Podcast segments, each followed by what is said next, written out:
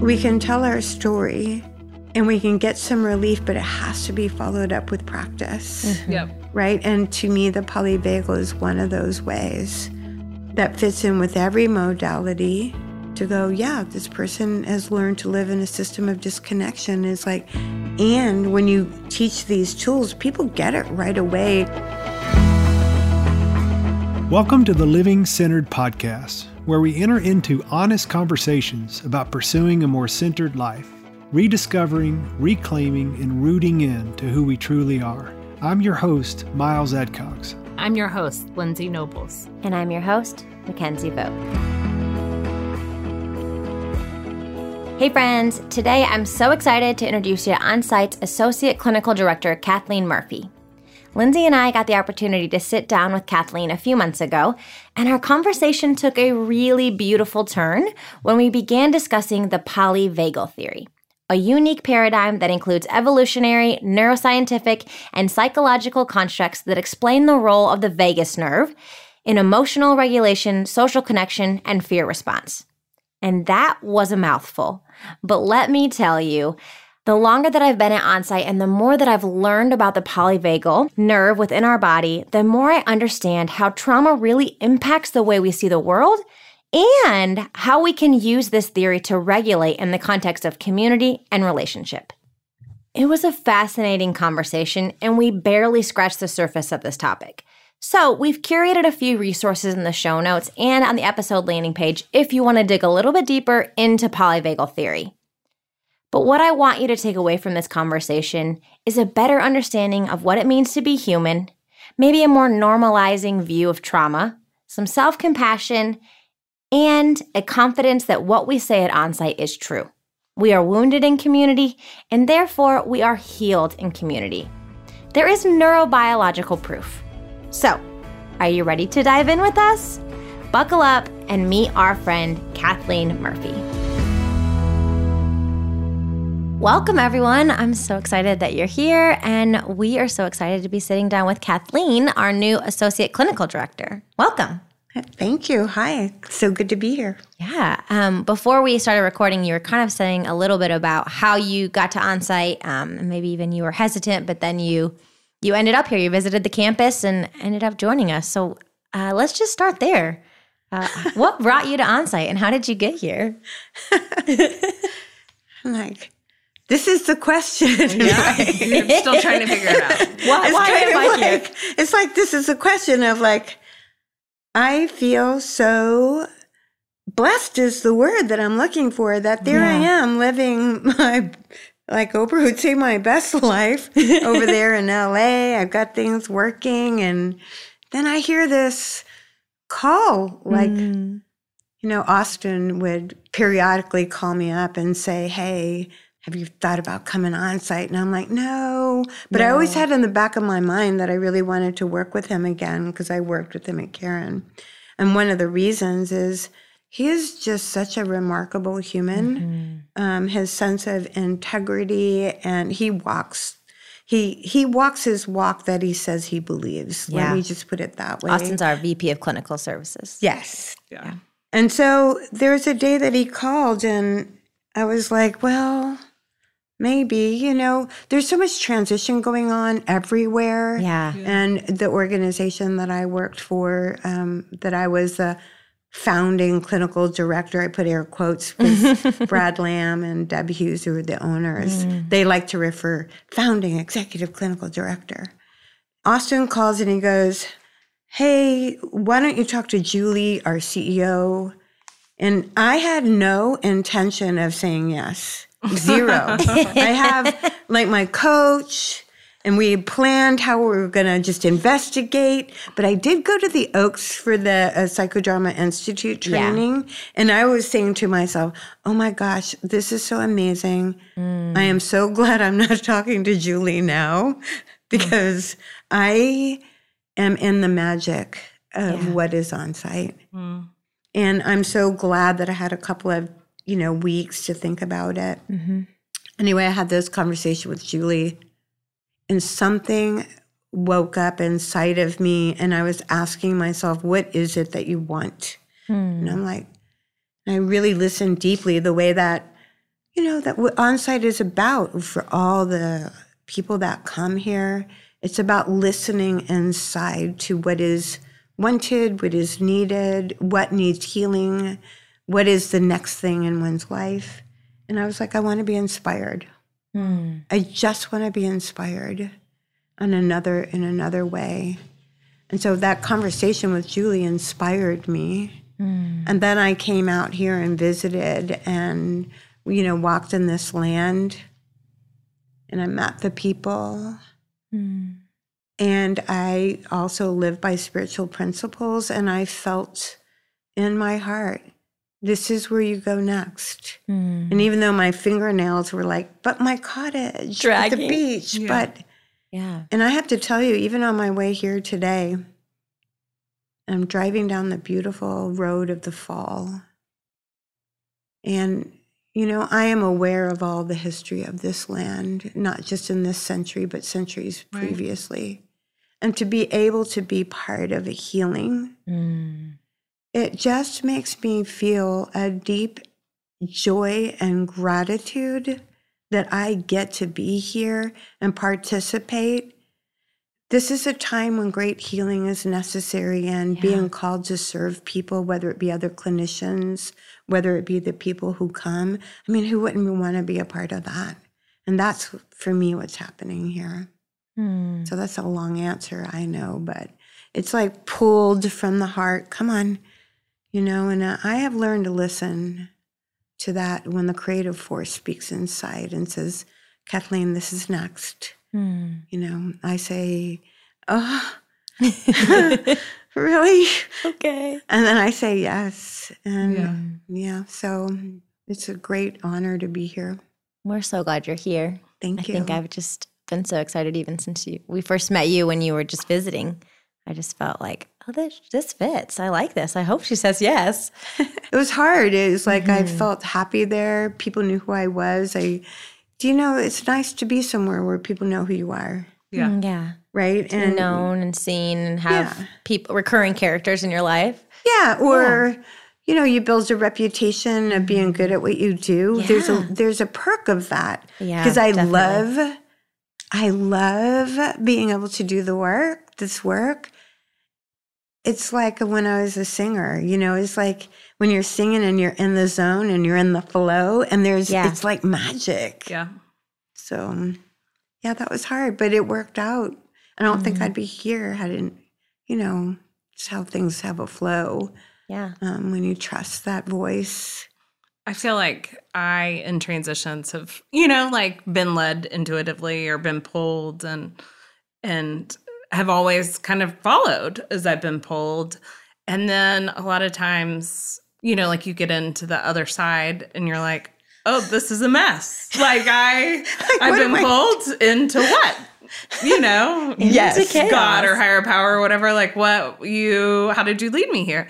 And that I think that as I get older and think back about more of these transitions, I realize that the pulling towards things is sort of the grounding of like, mm. oh, like, oh no, it's not going to necessarily be easier on this other side That's that. I'm pulling you into. But it's just a reminder of like that you're supposed to be That's right. here. Yes. It feels like those nods from, like you said, Yeah. creative force, h- God, higher power, mm-hmm. whatever. Yeah. But Like you're right, it's- It's, like just remembering, like, oh, like I am supposed to be here and I'm supposed to stick this out. And Yes. so I think You that was need such that. an important perspective shift. Yeah. I love that. With some of the transitions, I was just like, what in the world? Yes. And you need to be reminded that you had absolute clarity and were like taken care of through that transition to like almost keep you where you are because it is so hard. Is that what you're saying? Yeah, and I'm just yeah, it's just a health, healthy reminder too as I sit here really expectant. Um, and about to have a baby. Yeah, I'm like, very oh, I felt pulled into this. This and felt I'm sort right. of like, I know it's gonna be hard on the other side. But Oh, that yeah. that there is the reminder of the pulling and the certainty that I felt in making decisions about it Mm, That's that good. hopefully will help ground me as I step into the hard of the transition. That's because they're always Linz. hard. Yeah. They're always, I love that you're taking the time to say that because I think that when people take these risks, like, you know, Yeah. you are, that people say things like, oh my God, you're so brave. And, You know, Yeah. and Yeah. and but I love like going, well, let me show you what brave really looks like. It looks mm-hmm. like taking a huge risk and being scared and hoping that that sound that you're following is really that green light that you think it is. Yeah. Right. And those doubts that come up. Yeah, yeah. But you get those nods that happen along the way that go, okay, like I love the word you use, grounded. Like, okay, I'll come back to the ground, get out of your head, get out of that fear mongering Yeah. in your head and just keep on walking, put one foot in front of the other. Yeah.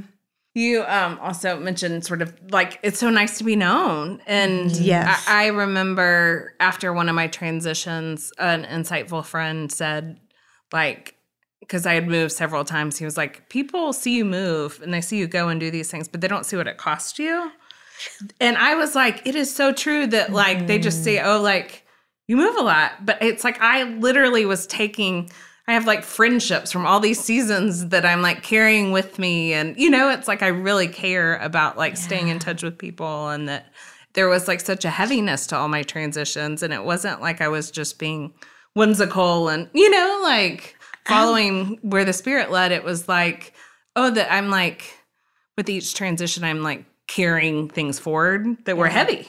Yes. And I just appreciated so much him seeing that mm-hmm. the cost of all the transition. like right now, I'm appreciating you saying that. Yeah. In this moment, because you're right. Because I've had those conversations too. And it's just like, I'm sitting here appreciating that I'm sitting in a room with somebody who's moved a lot and mm-hmm. knowing the reality of what that means, right? It is exciting, but there's a cost because you have to start all over again. Yeah. Rebuild Like- your whole life. Yeah. Yeah, they're like, and you're you are carrying stuff with you, but there still is, like you know, when you're known there and you you found your space, and then you come somewhere else and you got to.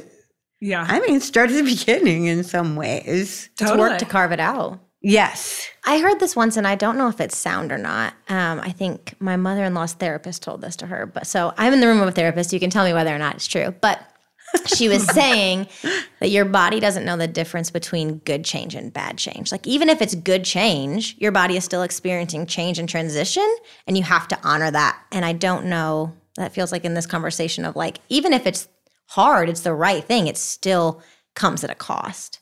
Yeah. Well, Um, and I good think- change and bad change. It's like who's to say? Who's to say? whether or Who yeah, exactly. I'm like, yeah, Yeah. I don't know.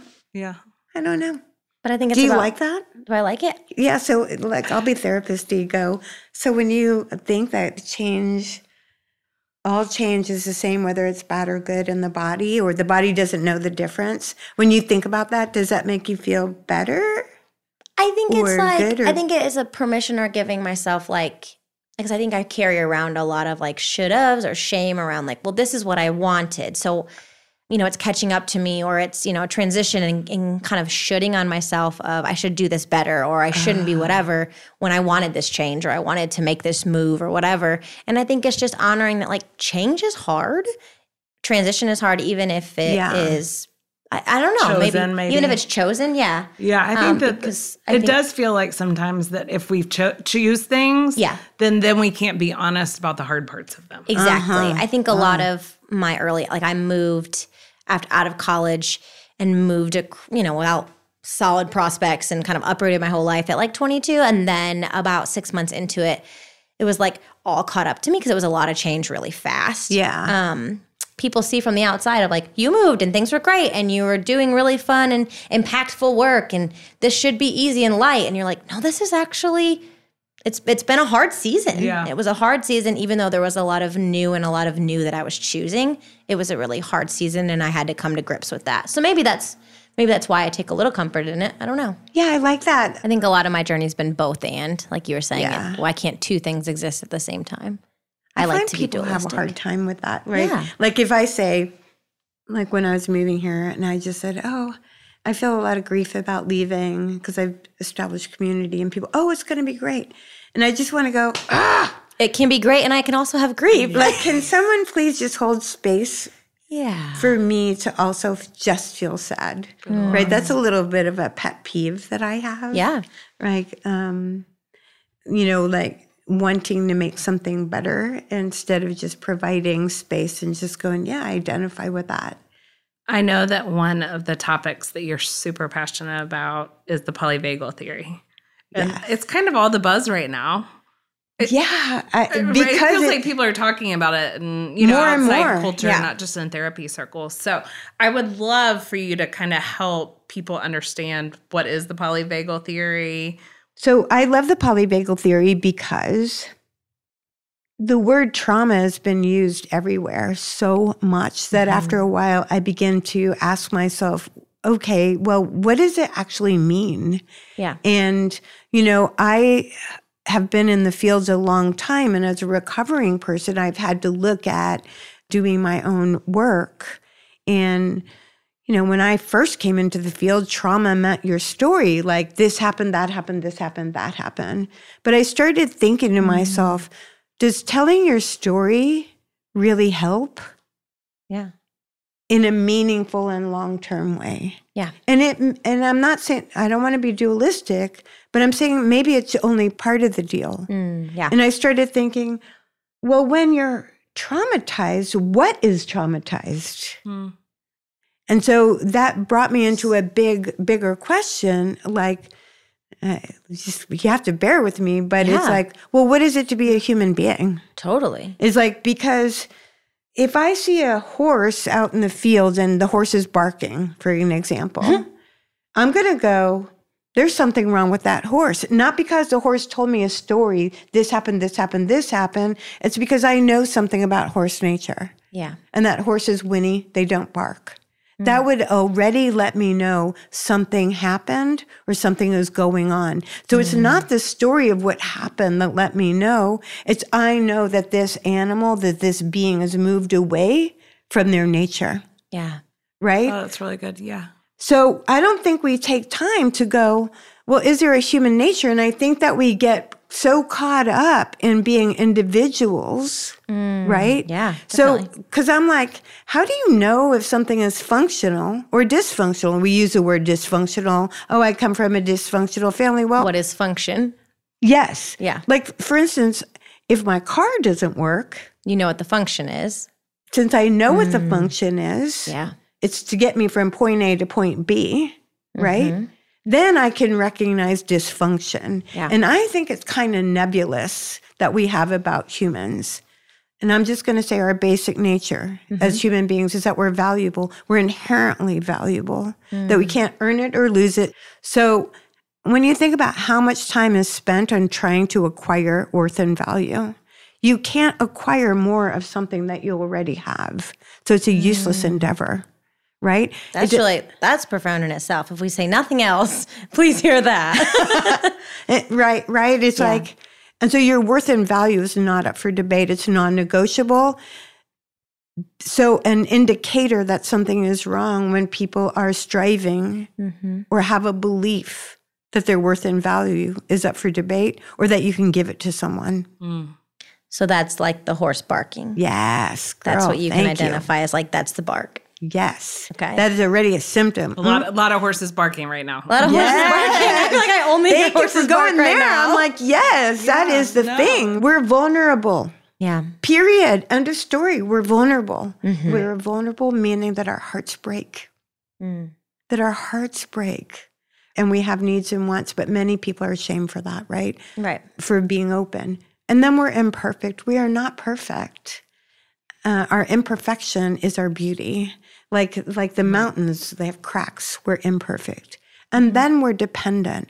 The reason we're still standing is because we knew how to form tribes of connection Mm. and that we bonded with one another because being a member of a tribe matters. Mm. And I'm saying this to say if I see a person who doesn't want to be around other people, hmm I don't care what the story is. I already know that they're wounded, Yeah. Right? They are seeing people as sources of danger rather than sources of safety. This is coming back into the polyvagal theory here. Yeah. So you have to say, Our function's off. We're not we're not able to practice the function that we are inherently made to have. Yeah, right? So we have these functions that we're mm-hmm. inherently made to have, but how do you have them? Well, you have them by growing up. When mm. you're born, we don't have a fully developed nervous system, mm-hmm. right? And so our nervous systems develop in relationship, mm. right? To one another. Yeah. And we develop, human beings are made to tolerate wide, uh, a lot of stress. Mm. Because the history of humankind, if you study history, is that we have suffered grossly and massively. Mm-hmm. This is this is part of being new. a Life human being. So it's like this Yeah. happened, this happened, that happened. This has been happening forever. Mm. Right. So for me, it's not what happened that matters. It's what didn't happen that matters Yeah. right? So, human beings, in order to develop their nervous system, have to be tended to in a specific way to develop their capacity for co regulation rather than regulating with food or sex or porn or whatever, right? Mm-hmm. So at the from the beginning, like you will experience this obviously, is like that human, you know, baby that you have is growing mm-hmm. and it's already feeling all the things that you are feeling towards it, right? It doesn't need words, mm. right? Because most information isn't translated through words. It's mm-hmm. it's an energetic translation, Yeah. right? Like when you walk in a room or you're sitting next to somebody who really doesn't like you, they don't need to tell you. You know. You're a full grown adult. Yeah. You can feel it. Yeah. However, what you have, what an infant doesn't have, is the capacity to verbalize it Hmm. or to put it into a coherent narrative. Well, they must be having a bad day, Yeah. right? To help mitigate it. So the human nervous system is developed through attunement with the primary caregiver, which is usually the mother. Mm-hmm. Right. And when there's a good enough parent that's there that tunes into that child, mm-hmm. what she she develops is the felt sense of being okay Mm-hmm. and that people are available to be a part of a tribe. Mm. Yeah. But if the parent, regardless of the reason, is not available for that attuning attunement Mm-hmm. over time, or even if the mother, let's say she has uh, ancestral suffering, like I mean, like like Holocaust, which gets carried in the body, Yeah. and she's super anxious. So there is a biological um, imperative to seek proximity to the caregiver. But if the baby gets close to the mom and she's super anxious, there's also a biological imperative to move away from danger. Because the brain's primary function in evolution is Yeah. not just to think up great things, but it's to it is to give you accurate information about your environment so you can walk towards safety and away from danger. But if something happens where you're given misinformation, like, oh, um, Chucky hurt my feelings, oh, that's him loving you, I am beginning the process of learning how to misread the environment. And I start the process of going towards danger and away from safety. That's why a lot of people are attracted to the bad boy, That's right? so interesting. So you equate safety with unsafety. I blame Gilbert Blythe from Anne of Green Gables. oh, yes, right. right. So, you, like, Yeah. So then there's these things that we know, okay, sexual assault, all this, that's traumatizing. Mm-hmm. But I, using my own story, I am a person that has all the big T traumas, Yeah. but I like to use my story to say that's not what hurt me. Yeah. And I'm glad that you feel like, oh, but the real wounds for me and for many people who don't have this story, when people don't have this story, the times when there's nothing available, nothing, Mm. that profound feeling that there is no one hears me, no one sees me. And so I'm walking around in this highly anxious nervous system, which is not a thought, is a lived experience in the body that says, I'm in danger. Yeah. And then I begin the habitual process of collecting cues of danger and ignoring all cues of safety because I can't I can't see them. Hmm. Yeah. So what do you do? Yeah. Right. So here's where the polyvagal theory comes in. So I want to say that the lived experience of trauma to me is this not being able to eh, imagine, use the imagination to feel good. Mm. Like when you said earlier, my mom's therapist said, Mhm. right, that's you taking an idea and using it to benefit you rather than to hurt you. Yeah. Imagine losing that capacity period Mm. where all you can imagine is being more hurt. Yeah. And that would begin to move you from a world of possibility into a, a ve- world with a very narrow focus. And mostly it would be in the places where the wound would be in the body, the same way if your arm was broken and you had to keep walking around, and people would be like, oh, you're so self absorbed. It's hard to take your mind off pain. You kind of you're- in like a hyper vigilant state. Yes, mm-hmm. Hyper Consumed. focused. hyper focused. That's good. Yeah. Hey guys, thanks for tuning in on this conversation. I know that we mention the word trauma a lot throughout this episode. And if that word sounds intimidating or scary, please don't tune me out. The truth is, none of us escapes adversity. And if this conversation has opened your eyes to the ways that maybe the pain from your past is impacting your present and keeping you from living the future that you really want, we want to let you know that we're here to support you. We specialize in helping people heal from trauma. At Onsite, we've been doing it for over 40 years. So if you're ready to take that step, I want to let you know about two resources that may be of help. Last year, we released an emotional health masterclass called Right Sizing the Wrongs, which is really just a fancy way of saying making sense of our past and reclaiming our future. This class is super helpful in understanding how your past painful events might impact you today, and it equips you with practical ways to actually move forward towards the hope and healing you deserve. It's taught by one of our amazing clinicians, Carlos Martinez, whom, if you know, you already love. You can learn more about this at onsiteworkshops.com slash trauma. And as always, be sure to use the code podcast for $20 off. And if you're ready for a deeper dive into your past, we have a world renowned six day group workshop called the Healing Trauma Program.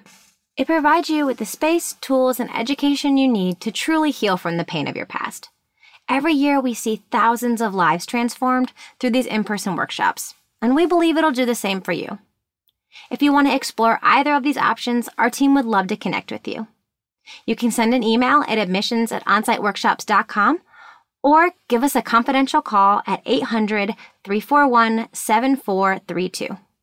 Friends, if you hear one thing today, I hope it's this healing is something that you deserve. So you see all these symptomologies and like people are highly anxious, shut down, can't experience joy, looking for their worth and values somewhere, too vulnerable, not vulnerable enough, trying to be the world, perfect, yeah. needing nothing, needing too much, and have no joy. These are the symptoms, right? Yeah. And then we're going It's, to it's everyone you just described. Yeah. Just describe the world. So, where the polyvagal theory comes in in a really profound way is the brilliance of Deb Dana is she's saying, look, this isn't about perception. There's this thing called neuroception, hmm. right? Neuroception is below awareness. It's not, well, that's your perception. I'm like, ugh. It's about you walk in a room and you're feeling out your environment. So neuroception takes place. I'm the word is interioception. I'm taking, I'm noticing what's happening within me. Mm-hmm. I'm noticing what's happening between us. I'm Yeah. neurocepting and I'm neurocepting what's happening all around me. And it's like our body is communicating just as much as our thought patterns. So I call this flat world theory in a way. It's like the brain is not just in the body. It is like a dog. The tail is part of the dog. Yeah. Right. Okay. So we have an embodied brain. And so the vagus nerve. It's a literal from- nerve too. Yes, literal. Yeah. Yeah. For real. Like, Like a vagus literal nerve that goes from the back of your head. from your brain. Okay. Brainstem. Like you have a brain stem. Yep. So that's part of your brain. Yeah. It's connected to the brain. Some reason or other, we cut off the head as if the brain is only located Yeah, it's here rather than coming down here Mm-hmm. into the heart Where a wounding is. Where a wounding is, yeah. and into um, the, the, gut rest area? and digestive Okay. system. Got you. Right. That's where I felt it. I did the heart. You guys didn't see us, but I did the heart and my stomach. Yes, that's where people do. Okay. right? And so in polyvagal theory, they're going, the rest and digest system is the bottom, right? Mm-hmm. The uh, sympathetic coming up, right, is here. Yep.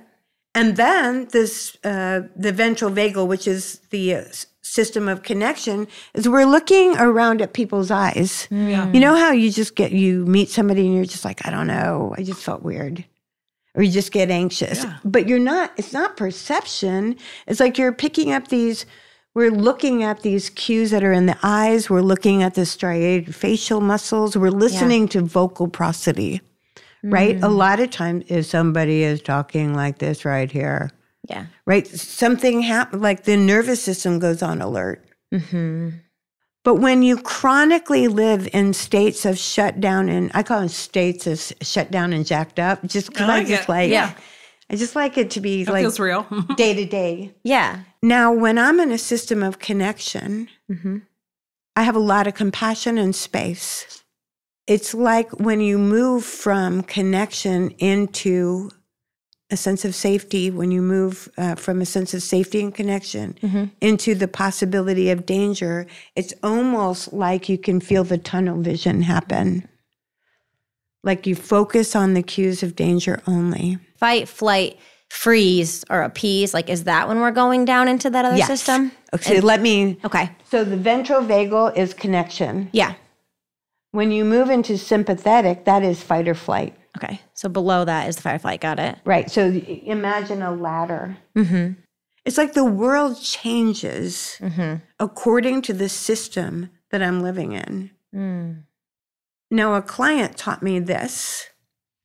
When I'm in ventrovagal, when at the top of the ladder, I Mhm. understand that.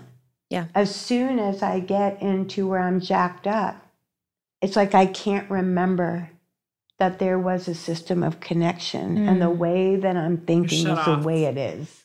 Yeah. yeah. You always do that. You're never going to change. I've been here before. I, I, yeah, you're, you're, I'm in danger. I can't see anything safe. Yeah. I say things I don't mean in Mhm. my re- close relations, right? I press send on that email Yeah. because I don't have access to pause right there. Mm. My client once told me when he's there in that state of sim- fight or flight, he cannot remember that he's actually there, and that worldview becomes the way it is. This is what trauma is not being Yeah. able to remember that you belong somewhere, yeah. Mm. Yeah. right? So that, or that the worldview changes. This is the piece I really want to go. When I'm in the top of the ladder in ventral vagal, the world is kind. Mm-hmm. It's a possibility. I'm, I've had this experience being here. Like I felt, con- right? Yep. Then I see a colleague that I don't know. Oh, I slip down into, oh, they're not talking to me. Yeah. What did I do? Why did what I did I here? do? Fear of flight. Yeah. And then there might be five people over here being very kind, but I'm focused on the danger. Yeah. Mm-hmm. You see? Yep. Right? But I have tools. So I go, oh, I'm in sympathetic. The world is changing before my very eyes. I have resources to bring me back into ventral and to say or do nothing from this state because I know it's not permanent. Yeah. The- Mm. Right? And so, what are some of those things that can help you get back, quote unquote, online or back to that other state, back to the connection? Um, using the breath. Mm. like using box breath or a breath where the exhale is uh, longer because that evokes listening to music. Mhm. For me, the color green, Mm. cues that remind me, oh, I'm in a state. And now the kindness in other people's voices. Mm. Like it's not a good time when I'm there to listen to somebody with a monotone voice. Yeah. Someone that has a smile like you. I just smiled when that- you said that. And that eye, the eyes that are soft. yeah. But I have to look for them on purpose Mm. because left to my own devices as a post traumatic growth person, Mhm. that's what I like to call it. Yeah. It's like my nervous system was wounded deeply. It's not like it's really gonna un get unwounded. Yeah. But what I have is the ability to recognize so that I don't create more damage. I can have a 357 Magnum for a mouth when I think I'm in danger Mm-hmm. because I'm small. And so I've learned to use my mouth to protect me, Mm. right? And that very source of protection became a thing that became a source of disconnection. The nervous system is sort of like a thermostat. Mm. And when the thermostat is working, it cools the house and it heats the house. But what trauma would be, would be uh, in that metaphor, is that it would just stay stuck on hot, Okay. Mm. right? Or going down, it would into the uh, rest and digest, which we all need that rest and digest. It's getting stuck down there Okay. Where people who isolate because people aren't sources of comfort. Mm-hmm. And when you're there, usually you've bypassed fight or flight doesn't work. There's nobody I can talk to. This is collapse, Mm-hmm. really not safe. Nothing works. No Mhm. one can reach me. And my own personal experience of that would look like, and that's not a problem. Mm-hmm. I don't really need anyone. Yeah. The other thing that I've noticed, having worked in an eating disorder too, is that the food that you eat in those different states, because they're literally different states of being, it's like moving from Oregon to California to Arizona. Yeah. If you think that the safest, and it's not thinking here, but if you have the sense that your safest way is to stay in collapse, Mm-hmm. we are not made to be still. We are made for motion and movement. The brain is made for motion. Yeah. And so, one of the things that people would reach for is high carbohydrates. Like I have a, a, a client, um, you know, he eats, he's Greek, he eats like Greek. But when, Mediterranean. when he has bypassed fighting or flighting and that it hasn't worked and he goes into collapse, how he helps himself stay there is he goes to Cinnabon Mm. like ice cream. right? I like ice cream too. Yeah. So it keeps you being able to stay. It's the things that slow you down or make you more lethargic. Yes. That type of food. Okay, that's interesting. So it keeps you from not act like because you want Yeah. to stay in the safe place because for whatever reason that feels like the safest place to be. Yeah. So we talked a lot about like the unhealth of this of like you can get stuck here, a bypass here, and your inability. So really the problem is like your inability to move between these three. Like Fluidly. healthily you would you would throughout the day, right? Like there are situations where you would go up and down the ladder, all day long. but it's when you can't regulate it Yes. becomes the problem. Yes. Mm-hmm. I like thinking in terms of adaptive and maladaptive. Yeah, that's good. And it's like, so it's adaptive. Like, if you really, if there's no one that you believe is available to you, it's adaptive to eat something like a bunch of ice cream or Cinnabon to help you stay still. So you go to sleep. Let's say you go to sleep and you're in that state and you wake up, but you have a job. In that state, you so you would wake up mm-hmm. still in that collapsed state Yeah. what your what your friend is is worry. Hmm. So if you begin, oh my God, I have to go to work, I'll be in trouble. So that begins to dump some energy into the system. Some frenetic Right. energy at least. Yeah. Yeah, like to get you moving. Yeah. Because because some people use crystal meth instead. Yeah. Yeah. Because that gets you moving. that gets you moving. Yeah. Yeah. Interesting. Right. It's like because what you need is energy to move you back up the ladder. So mm-hmm. often, what will happen is when you're coming out of dorsal vagal, and a lot of amphetamine use is a problem of dorsal vagal um, lack of resiliency. And so, one way to be adaptive because you have to move around in the world is to stress yourself out, Yeah. right? Yeah. because it moves you back up. Crystal meth also, or uh, alcohol, it gives you a sense of connection, at least for a period of time, because people are really want to feel connected. Yeah. Fight or flight is you're always in, in mobilization. But to stay there is so uncomfortable. Yeah. Like you want a drink to get that down. When you're in a state of mobilization, you're not going to want to eat much because you're going to you're trying to mobilize, right? And you don't want to be weighed down. Mm-hmm. But another way out of there is like say somebody goes, "Hey, seem like you're having are you okay?" Mm-hmm. Well, blah blah blah. Oh, I relate to that. And that begins that travel up there, back up into that sense of connection, Mm-hmm. right? But sometimes people are so stuck in the sympathetic or Mhm. the mobilized state that even when somebody sends over a Aware. bid for connection, because the focus is so narrow on the sense of danger, all of that adrenaline is being dropped in habitually, which frames the way that you look at the world. Mm. It is dangerous. It's not a perception, it is dangerous.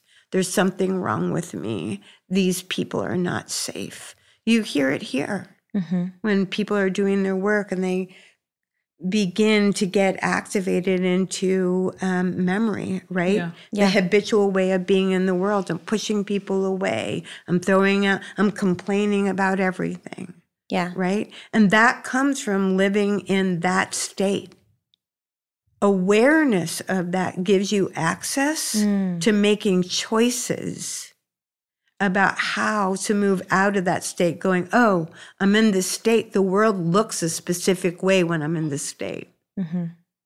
The teaching of the polyvagal is like when you're working with um, people, it's like helping recognize, oh, when I'm in dorsal, Mm-hmm.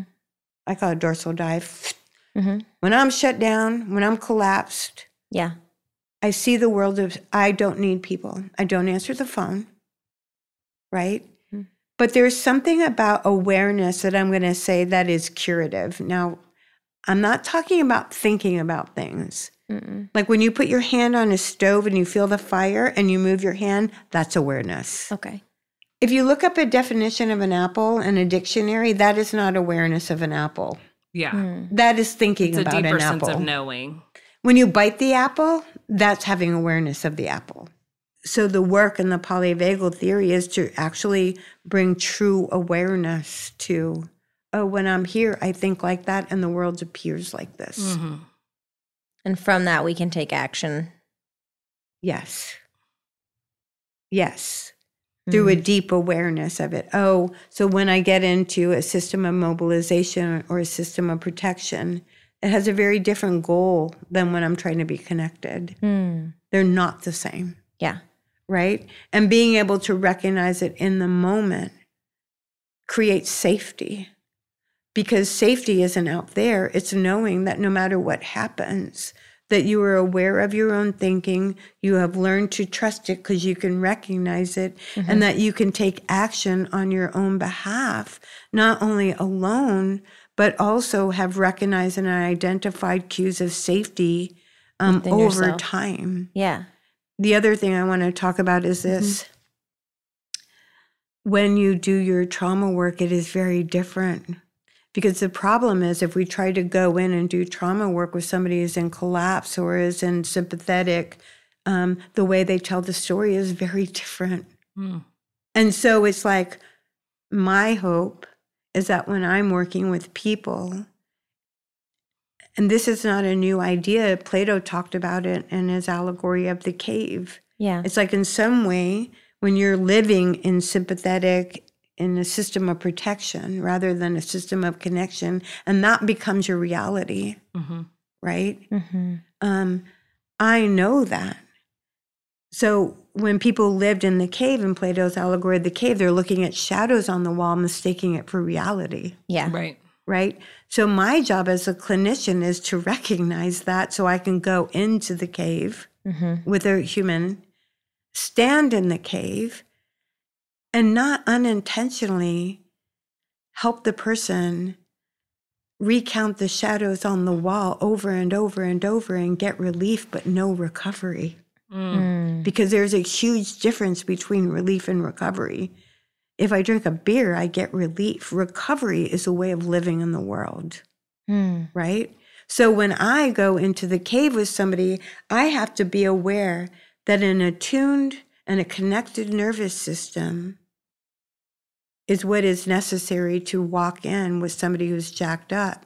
Mm-hmm. And that I'm going to use my nervous system, not profound theory, Mm-hmm. to tune because we're more like music than we are anything else, and that we can tune each other. Mm. So that if, let's say, I'm sitting with Lindsey and Lindsey's jacked up for whatever reason, that if I get jacked up with her, You're both gonna go down right, to the like dorsal. that's right. Oh my God, I can't Grounding. believe Yeah. this. Is, and you Yeah. see that in work environments, you see that in families, you see that, right? But instead of doing that, it's like I still can be with her, listen very deeply, and on purpose use things that are at my the cues disposal. of your body and your Yeah, neuroception. my breath. Then your breath. I could start Mm. breathing because her breath will tune to mine. Mm. Even as I said breath, you took a deep breath, Mhm. right?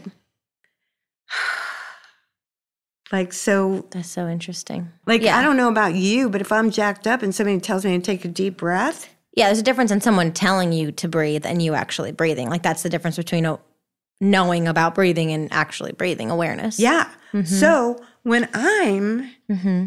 in ventral and I see another person is in sympathetic, I understand. Oh, Yeah. you're I'm not gonna argue with it. I'm just going, oh, they're s- they're in fight or flight. Yeah. They're seeing and possibly me as a source of danger. Mm. Giving advice doesn't work. Mm-mm. So you can mirror them, or they can start to hopefully mirror you. Yes. Interesting. Or on purpose soften my eyes, Mm. Mhm. which evokes the ventral vagal, right? On purpose.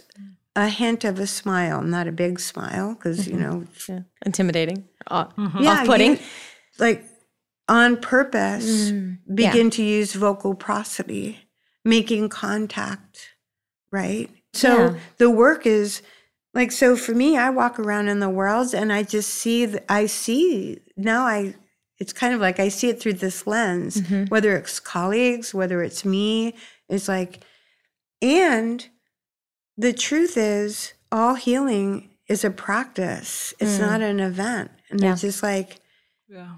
we can cultivate cute living in a connected world, but it's not easy.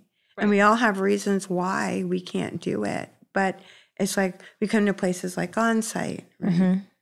We can tell our story and we can get some relief, but it has to be followed up with practice, Mhm. Yep. right? And to me, the polyvagal is one of those ways that fits in with every modality to go, yeah, this person has learned to live in a system of disconnection. Is like, and when you teach these tools, people get it right away. All through the pandemic, I taught people how to use this model Mhm. to help get out of shame Mm. more quickly.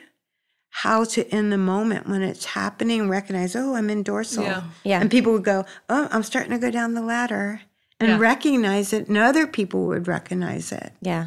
So even having language for it, I think, goes a long way. Yeah. Yeah. I know we're just scratching the surface. So- yeah, I'm so there's so. No, much. it's No, so it's so great. good. What are But- some good resources for people around if they want to learn more about the polyvagal theory and sort of how they can become more aware and attuned to? If you just go on YouTube and look at Deb Dana polyvagal, because Okay. she's so accessible. Yeah. Great. Yeah, That's she great. sounds like a, a tremendous resource. Yeah, and she has a book called The Polyvagal Theory. It's very easy. Take something really Um, complicated and it sounds like putting practical. It, it's almost like it's so common sense, Yeah. and it's not a therapeutic modality. Yeah. It's just a way of going, oh, I'm going to take a break until I get back into my uh, window Mhm. of tolerance, is another word Yeah. to call it.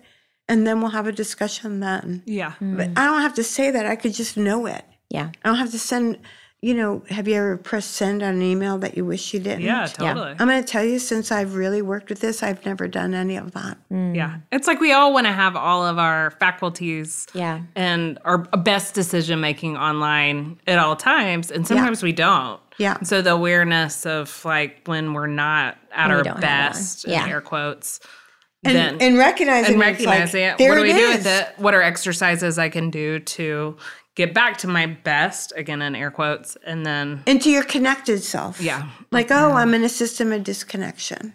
yeah. I love that. It's super practical. Right. Like, oh, I'm disconnected. I'm seeing the world as a dangerous place. Yeah. Right. But when I'm over here, I don't see the world the same. I see completely different. Hmm. Yeah. That's so good. Well, thank you so much for sitting down with us. I feel like I have so much to think about. And even as you were saying it, I was visualizing it. So we will put some clips up of you because I feel like you were so animated in your, your body that I think it was essential for people to see. But thank you for sitting down with us. And I think we'll have to have you back on to talk more about it. So Well, thank you. It was really, really fun to spend time talking with you. I loved it. Thanks, right. y'all. Cool. Thank you for listening today and for committing valuable time to share space with these powerful stories.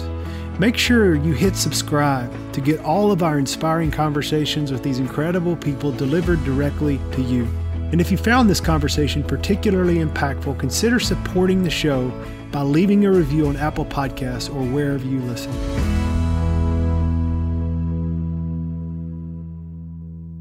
When our emotional health is suffering, many of us begin to feel alone and overwhelmed.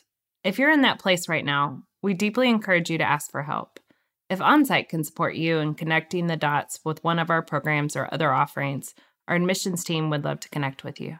Simply call 1 800 341 7432 or visit onsiteworkshops.com.